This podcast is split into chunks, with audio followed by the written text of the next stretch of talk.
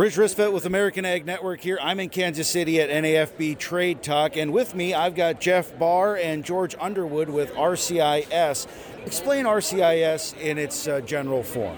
Sure. So it stands for Rural Community Insurance Services. What we do is we're a leading provider of crop insurance. We insure farms on every single state, and we work with a network of agents that are appointed through us. So we work with those agents. They they have been trained trained through us. We have continuing education, which is helpful for them from a state uh, state certification standpoint. But also, we like to talk to our agents about what's happening in every particular year. As you know, each year is different. You know, with the commodity prices going up, um, you know, we've seen the volatility there. We've certainly seen, you know, input costs going up, fuel, fertilizer, whatnot. So each of those things factors into what kind of a uh, policy that they might want to have, what kind of risk management program they have. So our network of agents knows that, and they speak directly with the farmers to put together the right plan for them. Jeff, you're on the sales side of things, right? Correct. So tell us a little bit kind of what you've been seeing, what you're seeing now, and what you expect to see in the near future.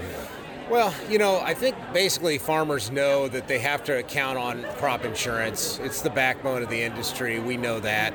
The federal crop insurance program uh, has the uh, multi peril policy, which 90% of farmers across the country take advantage of. It's something that we all have. Now, certainly one of them might have a little bit higher risk tolerance than the other, so there might be different coverage levels, but pretty much by and large, all farmers take care of that. Now, where, where it might be a little difference from a risk standpoint is we also have private products that are unique to each actual insurance company. So those private products, for example, crop hail, that's the most popular one. People are very familiar with that. What it might do is take somebody from a coverage level let's say 75 and they want to protect that 100% yield, they might buy a crop hail policy.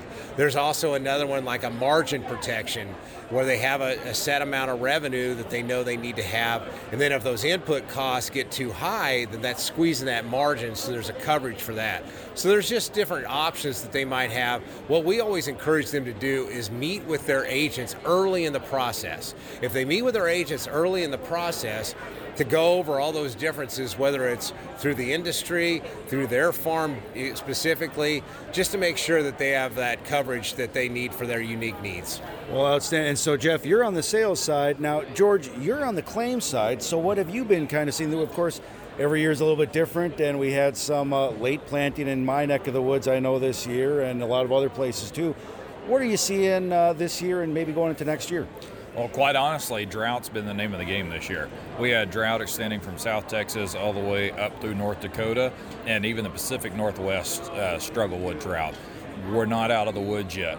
Uh, if someone's not accustomed to the agriculture industry and know how drought can affect crops and, and not just crops but the soil, uh, we could see effects of this for the next year, two years. So just because it starts raining now doesn't mean we're out of the woods. So we continue to monitor the drought situation across the nation and be aware of that to Jeff's point about communicating with the agents, I, I would also encourage our producers communicate with the agents often, and it's not just on the sales side and, and purchasing the crop insurance on the front side, but the more that the farmers and producers communicate with the agents as far as what's going on with their product throughout the year, the agents then we, we partner very closely with them and they will communicate with us so we know what's to expect the more they communicate with us, the better we can plan for a claim season and the more reactive we can be to have people there as soon as possible to shorten that length of time it takes from the time the farmer realizes they have a loss to the time that we actually complete their claim. What that does is it ensures that the farmer has that turnaround time as short as possible so they can continue their farming operation and make necessary decisions so they know what the next step is that they need to do. Uh, we do not want to impede the farmer. We don't want them to be sitting with a tractor on the side of the field waiting to hear from their crop insurance company as to what their next step should be. We want them to be able to make that decision. So by us servicing them timely, they're able to do that and keep moving forward. So, a good piece of advice is if you're out there, uh, keep in touch with the insurance guys, and so they're on top of everything, and everyone has a good picture of what might be in the near forecast. Yes, absolutely. Well, uh, you know, if a farmer producer out there wants to get a hold of you guys for some more information and how you guys can help cover them in some certain situations, how should they do that? Where should they go? RCIS.com is our website, and there's a lot of information on there, not just about crop insurance, but agriculture in general. So we would encourage them all to visit that. But the best piece of advice that I would have for them is to contact their local RCIS agent. Those agents know everything there is to know about uh, the risk management plan, and it is very important. You know, as George talked about for the claim, you know, obviously that's a very important time to interact with your insurance company, but almost just as important is the beginning to make sure you have the right coverages in place and you feel comfortable with what you have and have a good understanding of what you have. And the big thing for uh, farmers to remember is the agent helps bridge that gap between the farmer in the field and the crop insurance company. The agent's there to service them, and we're there to service them as well. So the more information that we can get in the hands of the farmer, the the better they are, the more knowledgeable decisions they can make.